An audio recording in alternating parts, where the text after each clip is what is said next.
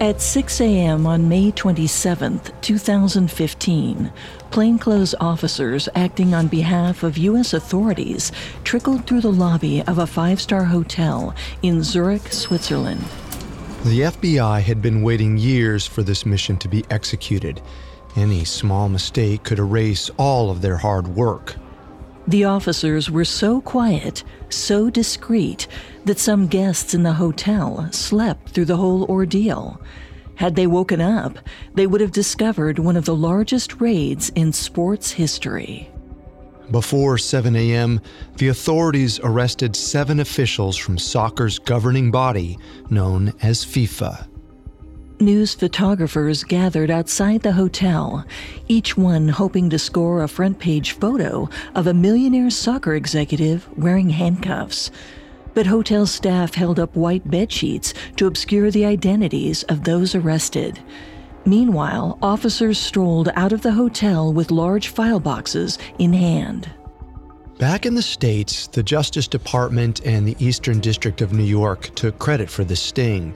U.S. Attorney General Loretta Lynch said she would do whatever she could to extradite and prosecute the foreign nationals. For Lynch, the arrests in Switzerland were just the beginning of a campaign to root out corruption plaguing the world's most popular sport.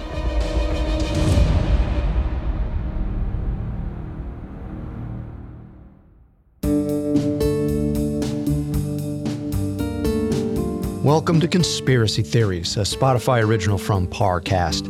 Every Monday and Wednesday, we dig into the complicated stories behind the world's most controversial events and search for the truth. I'm Carter Roy. And I'm Molly Brandenburg. And neither of us are conspiracy theorists. But we are open minded, skeptical, and curious. Don't get us wrong, sometimes the official version is the truth. But sometimes it's not. You can find episodes of Conspiracy Theories and all other Spotify originals from Parcast for free on Spotify. This is our second episode on the FIFA scandal surrounding the 2022 World Cup. Of all the countries bidding to host the tournament, Qatar's proposal was rated the lowest by soccer's governing body. Yet the organization still awarded the tournament to the Gulf state. In the aftermath of the vote, pundits around the world accused FIFA of engaging in foul play. In this episode, we'll look at two conspiracy theories surrounding FIFA's alleged corruption. First, we'll address whether soccer's governing body behaved like an organized crime syndicate, with President Sepp Blatter acting as the godfather. Then, we'll explore whether Qatar actually cheated its way into hosting the 2022 World Cup.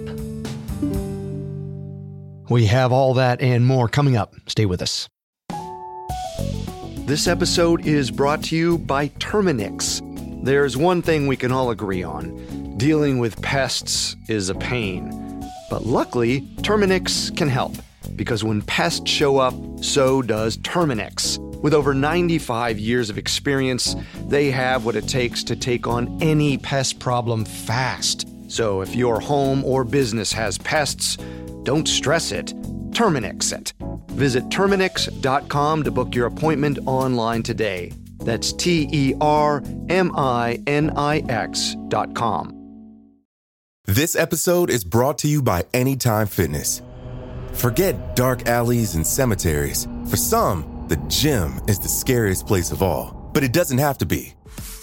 With a personalized plan and expert coaching, Anytime Fitness can help make the gym less frightening. Get more for your gym membership than machines. Get personalized support anytime, anywhere. Visit AnytimeFitness.com to try it for free today. Terms, conditions, and restrictions apply. See website for details. This episode is brought to you by Visit Williamsburg. In Williamsburg, Virginia, there's never too much of a good thing. Whether you're a foodie, a golfer, a history buff, a shopaholic, an outdoor enthusiast, or a thrill seeker, you'll find what you came for here and more.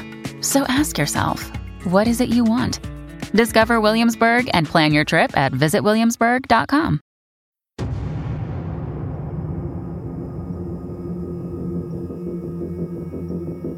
Shortly after FIFA awarded Qatar the hosting rights to the 2022 World Cup, new details came out about some of soccer's top officials. A former British intelligence officer hired by England's bid team named Christopher Steele received a tip about widespread corruption within FIFA. It was a big accusation, and if it were proven true, it could spell doom for the organization. Steele passed his intel along to the FBI, believing the Bureau, with its extraterritorial jurisdiction, was one of the few organizations that could crack down on soccer's governing body. The tip piqued the FBI's interest. If the transactions took place in the U.S. or through American banks, then the FBI could ask for FIFA officials to be extradited and tried in an American court. The case was assigned to Michael Gaeta and Jared Randall, two FBI agents who'd specialized in organized crime. Which brings us to our first conspiracy theory. FIFA conducted itself like a crime syndicate, with President Sepp Blatter acting as the godfather. Agent Gaeta had spent years investigating the Italian mafia, and to him, FIFA wasn't all that different. Both organizations had a hierarchical structure where people's crimes depended on their status. For example, underneath a mafia boss, there were underbosses, captains, and soldiers. FIFA was organized in a similar way, just with different job titles, like vice president instead of underboss. For Gaeta's colleague, Agent Jared Randall, the case was personal. He'd played Division 1 soccer and even attended a World Cup match when the US hosted the tournament in 1994. After work, he played for the New York City Police Department soccer team. To say he was a fan of the sport was an understatement. As Gaeta and Randall looked into FIFA, they realized they could only dig up so much. The group of 24 officials who selected the World Cup host, otherwise known as the Executive Committee, was made up of powerful multimillionaires who kept their lives private. Which meant the FBI's case wouldn't go far without an informant, someone on the inside who could get others to confess to the organization's wrongdoing. That's when they zeroed in on the only American member of FIFA's executive committee, a man named Chuck Blazer. Amongst his colleagues, Blazer was nicknamed Mr. 10%, a title he'd earned after negotiating that 10% of all regional broadcast and marketing rights would go to him. Those were huge deals, sometimes worth hundreds of millions of dollars. A 10% commission on them meant Blazer was a multimillionaire. Perhaps that's why Blazer could afford two apartments in New York's Trump Tower, one for himself and one just for his cats. In a BuzzFeed profile of Blazer, writer Ken Bensinger described him as a big, brash man with a quote, eerie resemblance to Santa Claus. But his likeness to St. Nick seemed to be the only humbling quality about him. Blazer flaunted his lavish lifestyle on his blog. The site included photos of Blazer in a private plane, sitting next to former South African President Nelson Mandela, drinking expensive bottles of champagne at a New Year's party, and walking through Central Park with his multicolored macaw. His immense wealth naturally drew the curiosity of FBI officials, but they weren't the only ones interested in Blazer. In Southern California, IRS agent Steve Berryman was toiling away in his cubicle when his phone buzzed. A headline whipped across his lock screen reading, FBI examines U.S. soccer boss's financial records. Berryman's main job at the IRS was taking down financial criminals. He liked to describe himself as, quote, an accountant with a gun. And this case was right up his alley. Berryman was a huge soccer fan. He played on a local team, coached his children's squads, and frequently attended Major League Soccer games. He even woke up early on weekends to catch his favorite team, Liverpool, play in the English Premier League. Although Berryman had never heard of Blazer, his eyes lit up when he learned about the FBI's investigation.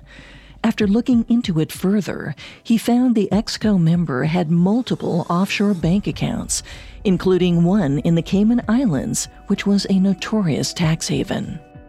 Berryman had heard about shady soccer officials before, but they were usually in Europe or Africa, where soccer was more popular and therefore more ripe for corruption. But Blazer lived in America. That meant he paid taxes in the U.S. And if there were any issues with his taxes, American authorities could charge him on U.S. soil. According to Ken Bensinger, author of Red Card How the U.S. Blew the Whistle on the World's Biggest Sports Scandal, Berryman suspected Blazer might have been hiding a portion of his income.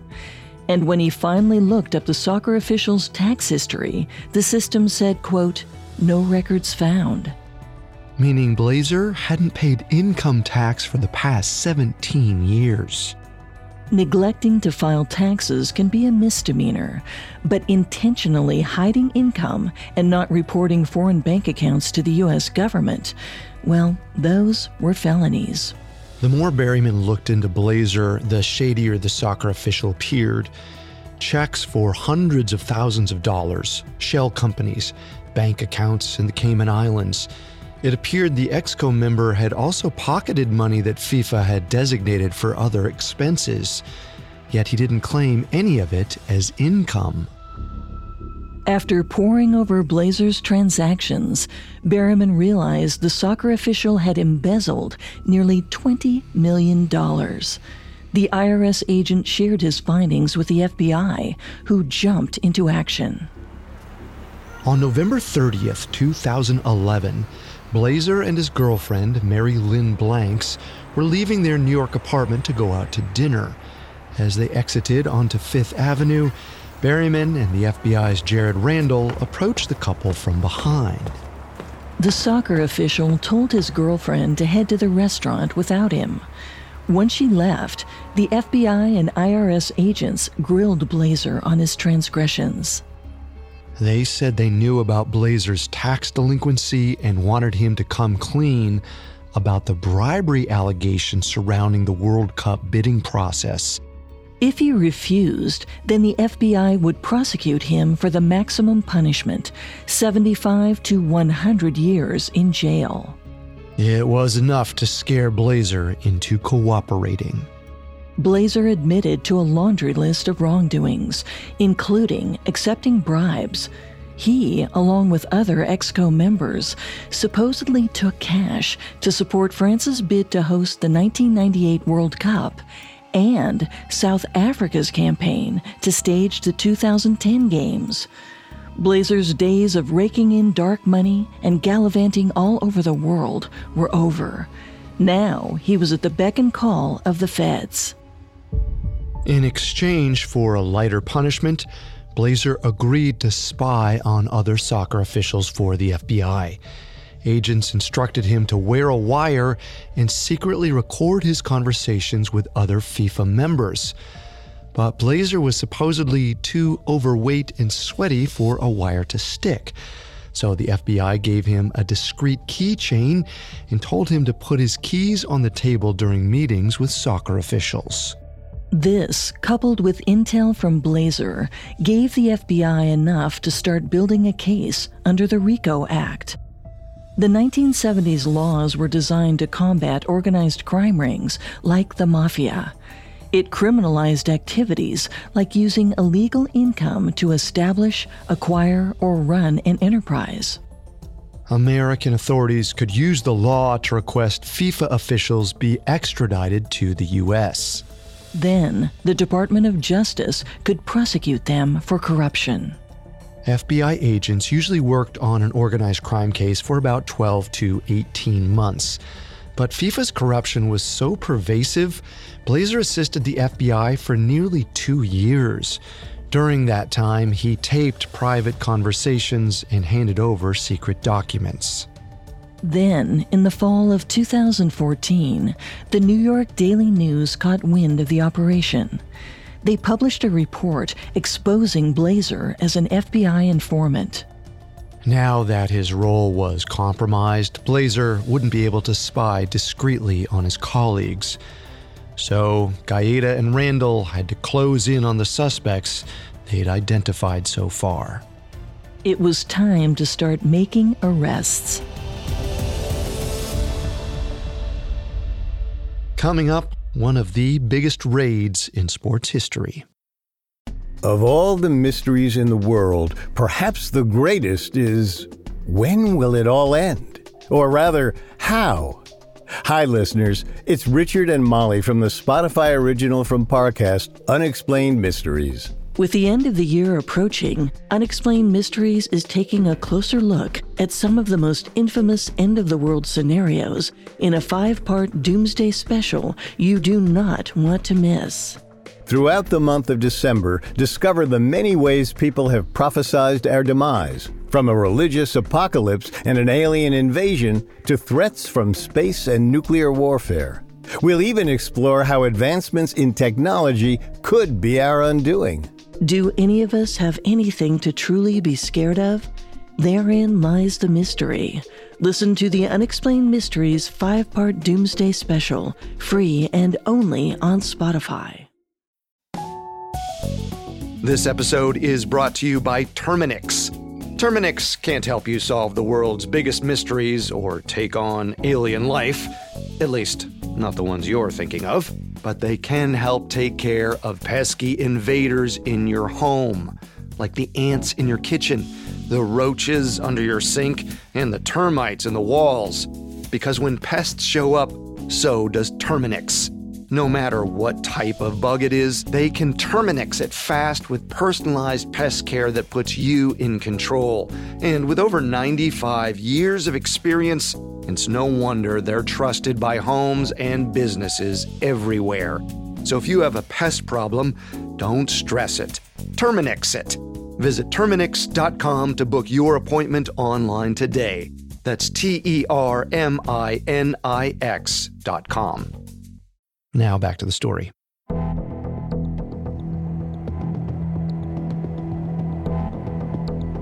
With help from the IRS, FBI agents Michael Gaeta and Jared Randall went after American soccer official Chuck Blazer in 2011.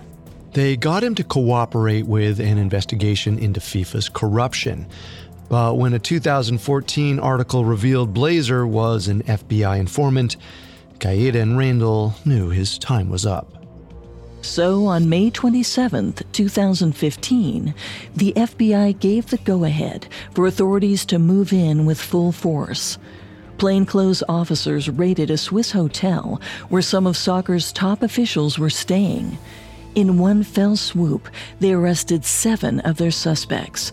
Among them was one of FIFA's vice presidents, Jeffrey Webb. Just like the mob, all the individuals were committing corruption in the same fashion.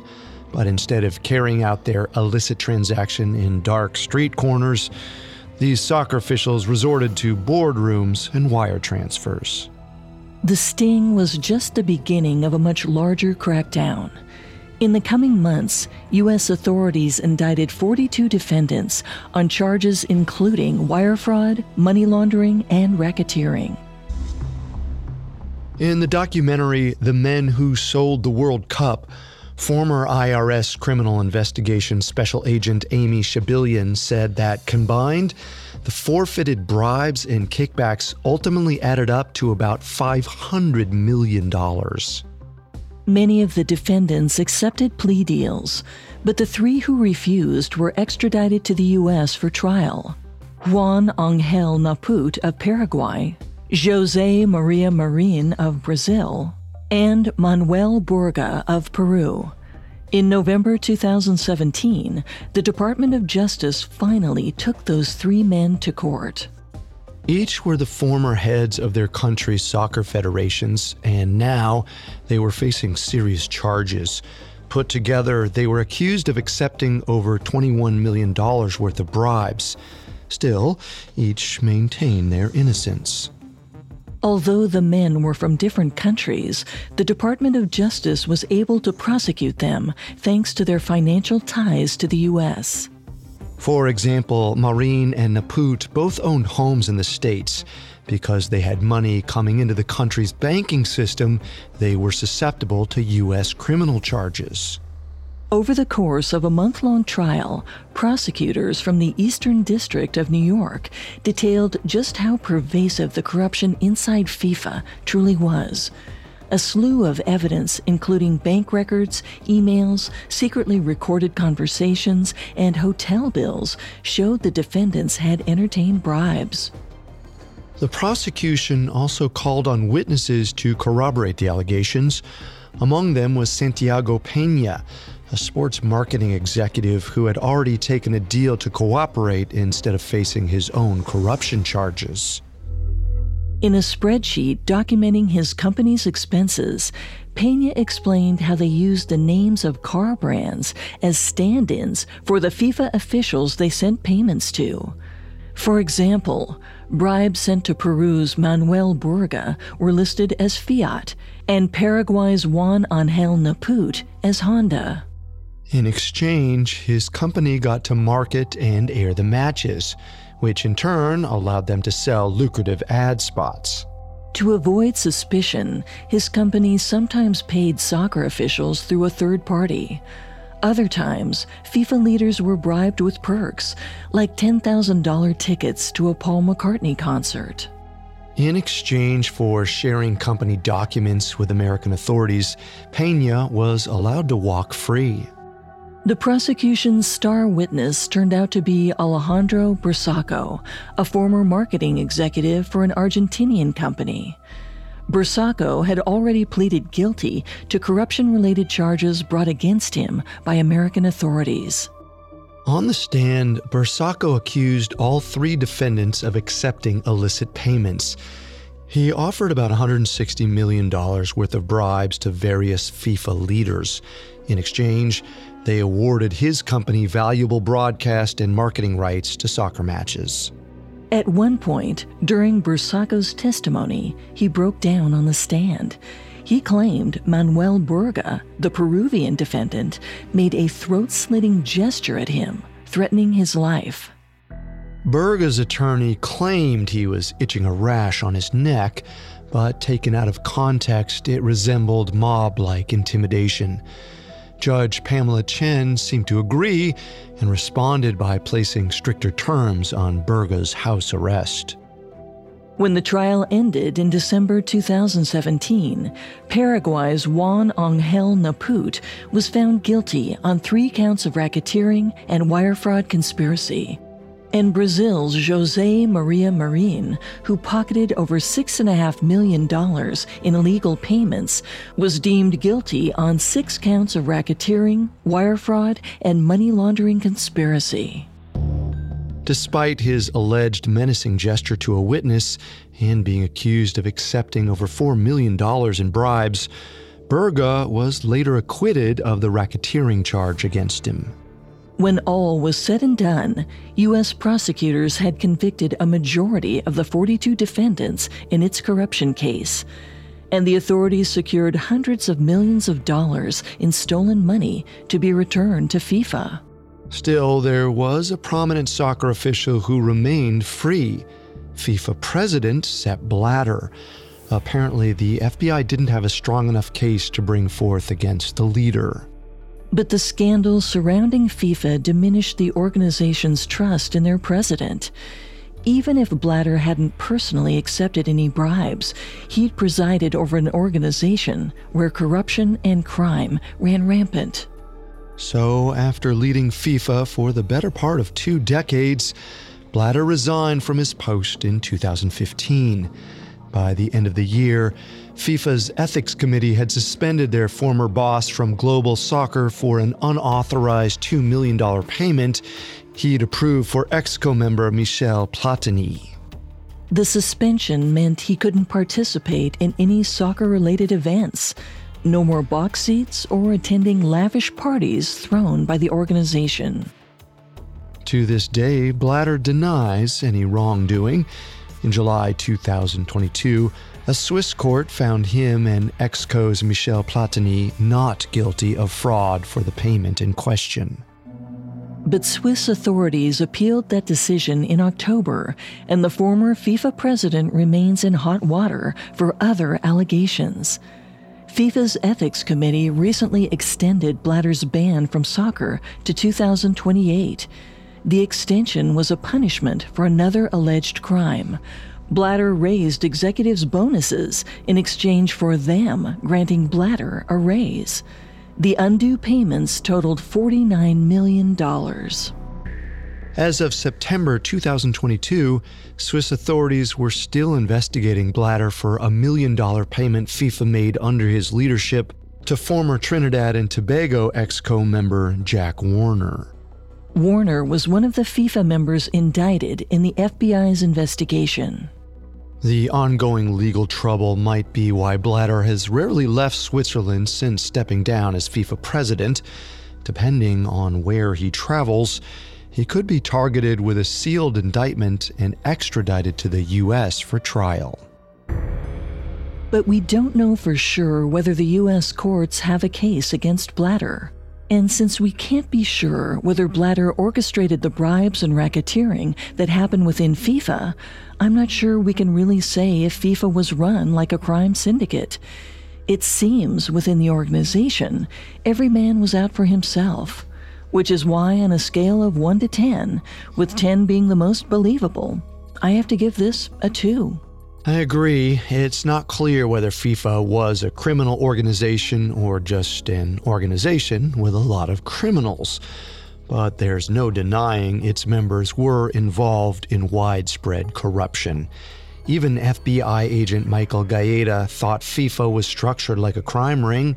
That's why he put together a RICO case against them the same law he used to crack down on mafiosos in New York City. I have to give this one a 4. Blatter may not have been personally involved in any wrongdoing, but it seems like his executive committee wasn't as trustworthy. After they awarded the hosting rights for the 2022 World Cup to Qatar, the press speculated the vote may have been fixed. In our previous episode, we discussed how badly countries wanted to stage the tournament. Hosting such a grand event would help their economies and boost their global image. But no matter how badly they wanted it, countries agreed to a code of ethics that forbade, quote, bribery, excessive gifts, and abusing one's position in football to further private interests. On paper, this guaranteed potential host countries would only be judged on the quality of their bids. But in reality, Qatar seemed willing to entice FIFA voters by any means necessary. Coming up, the Gulf state engages in a high stakes quid pro quo. This episode is brought to you by Anytime Fitness. Forget dark alleys and cemeteries. For some, the gym is the scariest place of all, but it doesn't have to be. With a personalized plan and expert coaching, Anytime Fitness can help make the gym less frightening. Get more for your gym membership than machines. Get personalized support anytime, anywhere. Visit AnytimeFitness.com to try it for free today. Terms, conditions, and restrictions apply. See website for details. Now back to the story.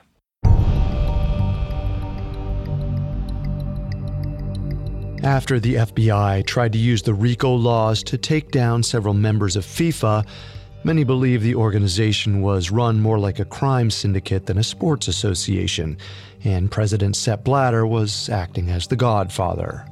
Blatter was never found guilty of accepting any bribes or gifts himself, which is why many believe this accusation was a step too far. However, there was another allegation being thrown FIFA's way before Blatter even stepped down. In the documentary The Men Who Sold the World Cup, intelligence officer Christopher Steele revealed a shocking transaction leading up to FIFA's 2018 and 2022 hosting announcement. Allegedly, Russian officials had offered valuable paintings to two exco members in exchange for their votes. The timing of the gifts seemed awfully suspicious, but Russia denied any allegations of wrongdoing related to its 2018 World Cup bid, and authorities ultimately cleared the two EXCO members of any charges. Even if Russia did bribe a couple of EXCO members with artwork, the country's alleged behavior pales in comparison to the allegations against Qatar's bid to host the 2022 tournament. Which leads us to conspiracy theory number two. Qatar cheated to win the hosting rights to the 2022 World Cup. They allegedly bribed EXCO members, used the World Cup vote as a pawn in political agreements, and organized a vote swap, actions all prohibited by FIFA. Traditionally, countries vying to host the World Cup had to earn at least 13 of EXCO's 24 votes to win a majority. But in 2010, the number of voting members had been reduced to 22 after two officials were caught on tape entertaining bribes, and every single vote was precious. Over the course of the bidding process, it usually becomes apparent which contenders are the frontrunners. For the 2022 World Cup, that country was America. The U.S. had staged the Games before in 1994 when the tournament attracted over 3.5 million spectators, a record that stands to this day. The United States also had enough hotels, restaurants, and public transit options to accommodate the influx of tourists. By contrast, Qatar had myriad problems. The country didn't have the infrastructure for a big sports tournament, and there were concerns about the country's track record of human rights abuses. Qatar also had a dangerously hot temperature in the summer when the Games were originally scheduled to take place. What the Gulf state lacked in facilities, it made up for with cold, hard cash. They seemed willing to spend whatever amount was necessary to win the hosting rights to the 2022 World Cup. As we discussed in Part 1, sports was a key aspect of Qatar's National Vision project. The initiative called for rebranding the Middle Eastern nation from an oil state to a cultural powerhouse. If done right, becoming a player in the global sports arena could quiet the concerns outsiders had about their human rights issues.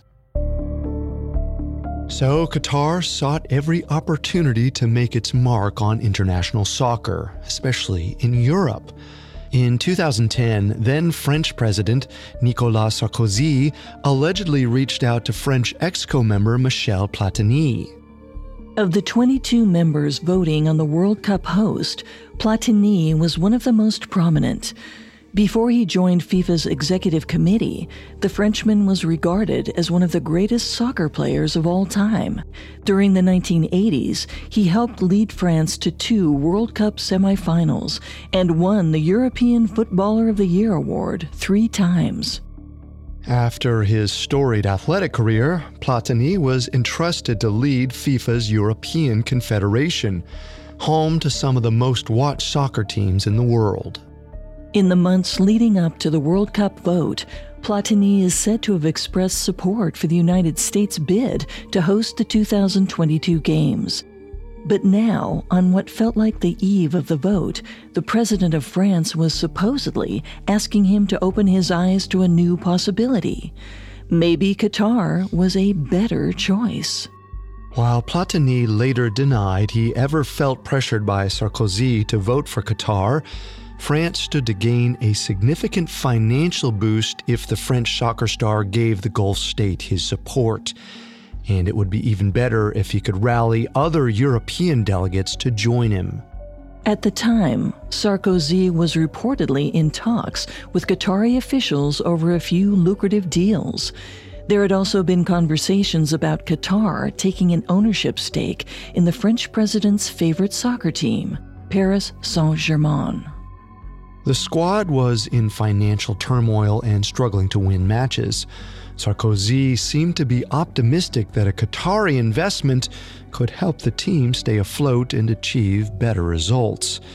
If Qatar was to win the hosting bid and own Paris's soccer team, the tiny Gulf state could distinguish itself as a global force to be reckoned with. In addition to the soccer alliance between Qatar and France, Sarkozy wanted to strike an economic partnership. There had been talks about Qatar Airways purchasing as many as 50 planes from French aerospace company Airbus, a deal worth billions of dollars. Just nine days before Exco was scheduled to vote on the World Cup bids, Sarkozy invited the Crown Prince of Qatar and Exco member Michel Platini to a meeting at the Elysee Palace in Paris. We don't know the exact details of their conversation, but Platini claimed he didn't feel pressured by Sarkozy to vote a certain way. The Frenchman admitted he voted for Qatar because he believed his decision was in, quote, the best interest of soccer. This was despite the fact that FIFA's evaluation group gave the Gulf state a poor review. They also deemed it a high risk destination. And yet, Platini brought Qatar closer to achieving a 12 person majority. But the Middle Eastern countries still needed a little more support to lock in the bid. But Qatar had a secret weapon billionaire Mohammed bin Hammam. The businessman was one of the 22 members on FIFA's executive committee voting on the host. Bin Hammam attained great wealth in the 1970s when his construction company, Kemco, won lucrative state contracts. Shortly after, they were building skyscrapers all across Qatar's capital city of Doha. Ever since then, bin Hammam remained a loyalist to the Qatari crown and had a spot on the Sheikh's Royal Advisory Council.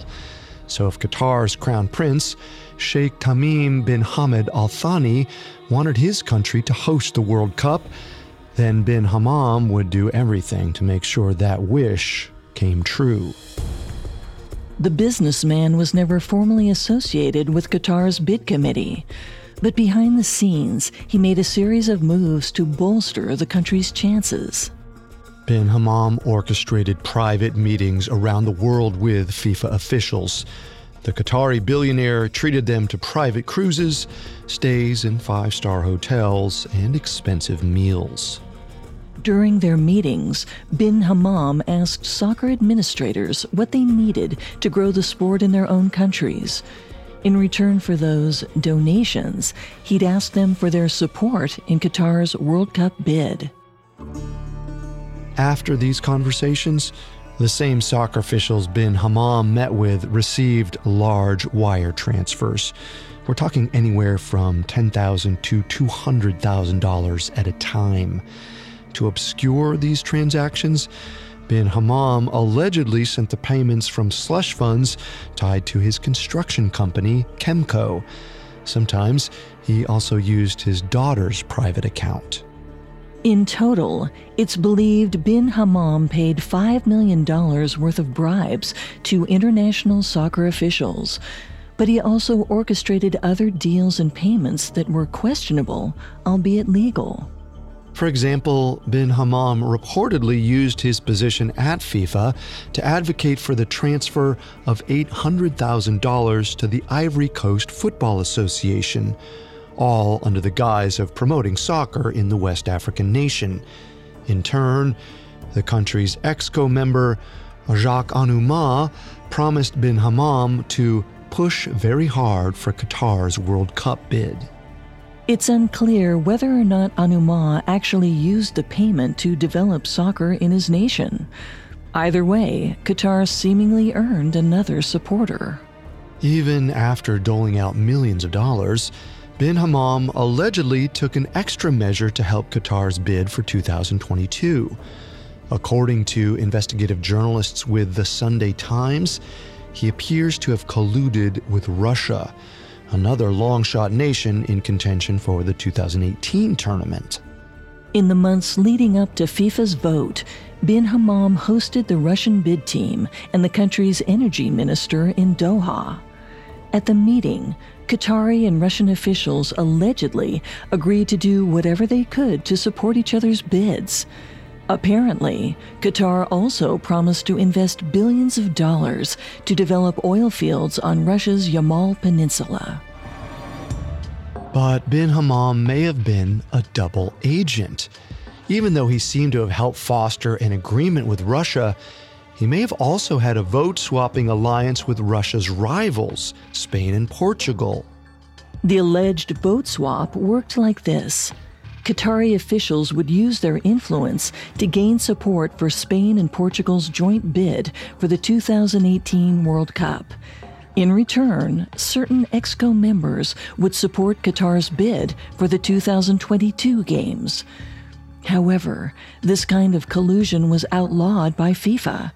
It clearly stated on the bid registration form that each country was prohibited from making any agreement with another host. But Qatar didn't seem to play by the rules. According to the Daily Telegraph, this deal could have potentially provided the Gulf state with the votes it needed to win the rights to the tournament. Shortly after, the Daily Telegraph reported on the possible collusion between Qatar and Spain and Portugal. The Sunday Times of London published an expose about the allegation, explaining that the deal would have given each side seven out of the 12 votes needed to win a majority of EXCO's support. Undercover reporters at the Sunday Times had secretly filmed a conversation with former FIFA General Secretary Michel Zen-Ruffinen, blatantly confirming the alleged alliance. He reportedly said, quote, I was informed about it last week, and this is not just a rumor, it's a fact. Zen-Ruffinen later backtracked his remarks, claiming he was repeating well known rumors. But even leaders of the American and England bid committees claimed EXCO members told them about Qatar's vote swap. According to the chair of the U.S. bid committee, Sunil Gulati, a Spanish EXCO member was the one who told him of the deal. He allegedly said he didn't think Qatar was the best candidate to host the World Cup, but he'd vote for it anyway because Spain and Qatar already had an agreement in place. Another EXCO member revealed more to the story. Allegedly, bin Hammam rallied three EXCO members from Asia to support the Spain Portugal bid for 2018. In return, three EXCO members from South America voted in favor of Qatar's 2022 bid. Qatar, as well as Spain and Portugal's joint bid committee, denied the vote swap deal ever existed. And surprisingly, a FIFA investigation failed to find conclusive evidence of collusion. Because FIFA's EXCO cast their votes in secret, it's impossible to know for certain which bids each member supported. But in 2012, bin Hammam's conduct finally came to light. Even FIFA president Sepp Blatter ultimately told the BBC, quote, I'll be honest, there was a bundle of votes between Spain and Qatar. With bin Hammam's activities public knowledge, FIFA banned the Qatari official from any soccer related activities for life. Or so it seemed. The Court of Arbitration for Sport later overturned the bribery related ban due to a lack of evidence.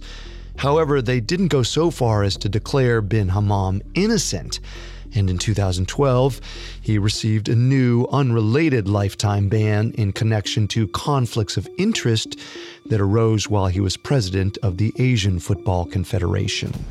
But Qatar may still be exposed for cheating.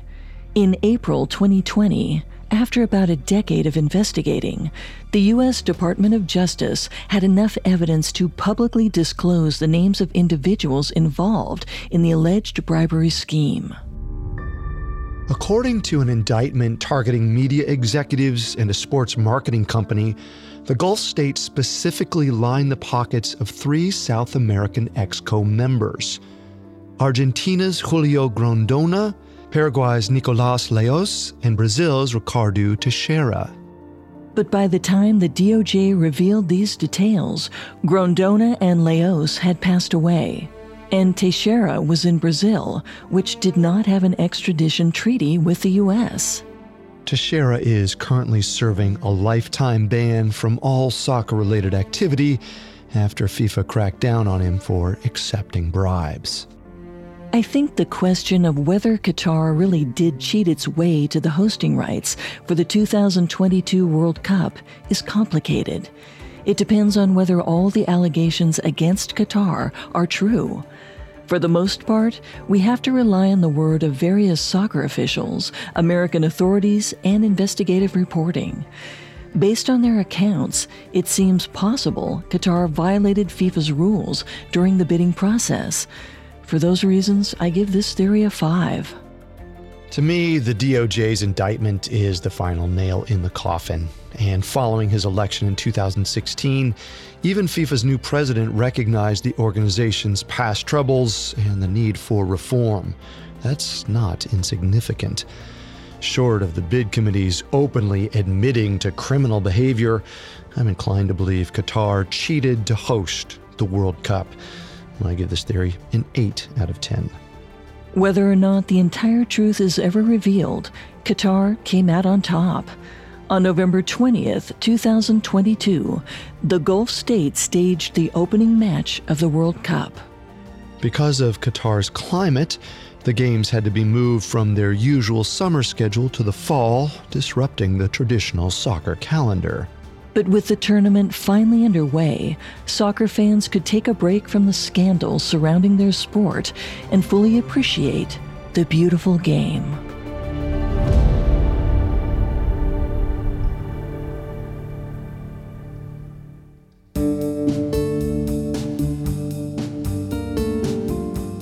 Thanks for tuning into Conspiracy Theories. You can find all episodes of Conspiracy Theories and all other Spotify originals from Parcast for free on Spotify. We'll be back next time with a new episode. Until then, remember the truth isn't always the best story. And the official story isn't always the truth. Conspiracy Theories is a Spotify original from Parcast executive produced by Max Cutler. Our head of programming is Julian Boireau. Our supervising sound designer is Russell Nash, with Nick Johnson as our head of production, and quality control by Spencer Howard. Ben Bishop is our supervising editor, and Derek Jennings is our writing lead.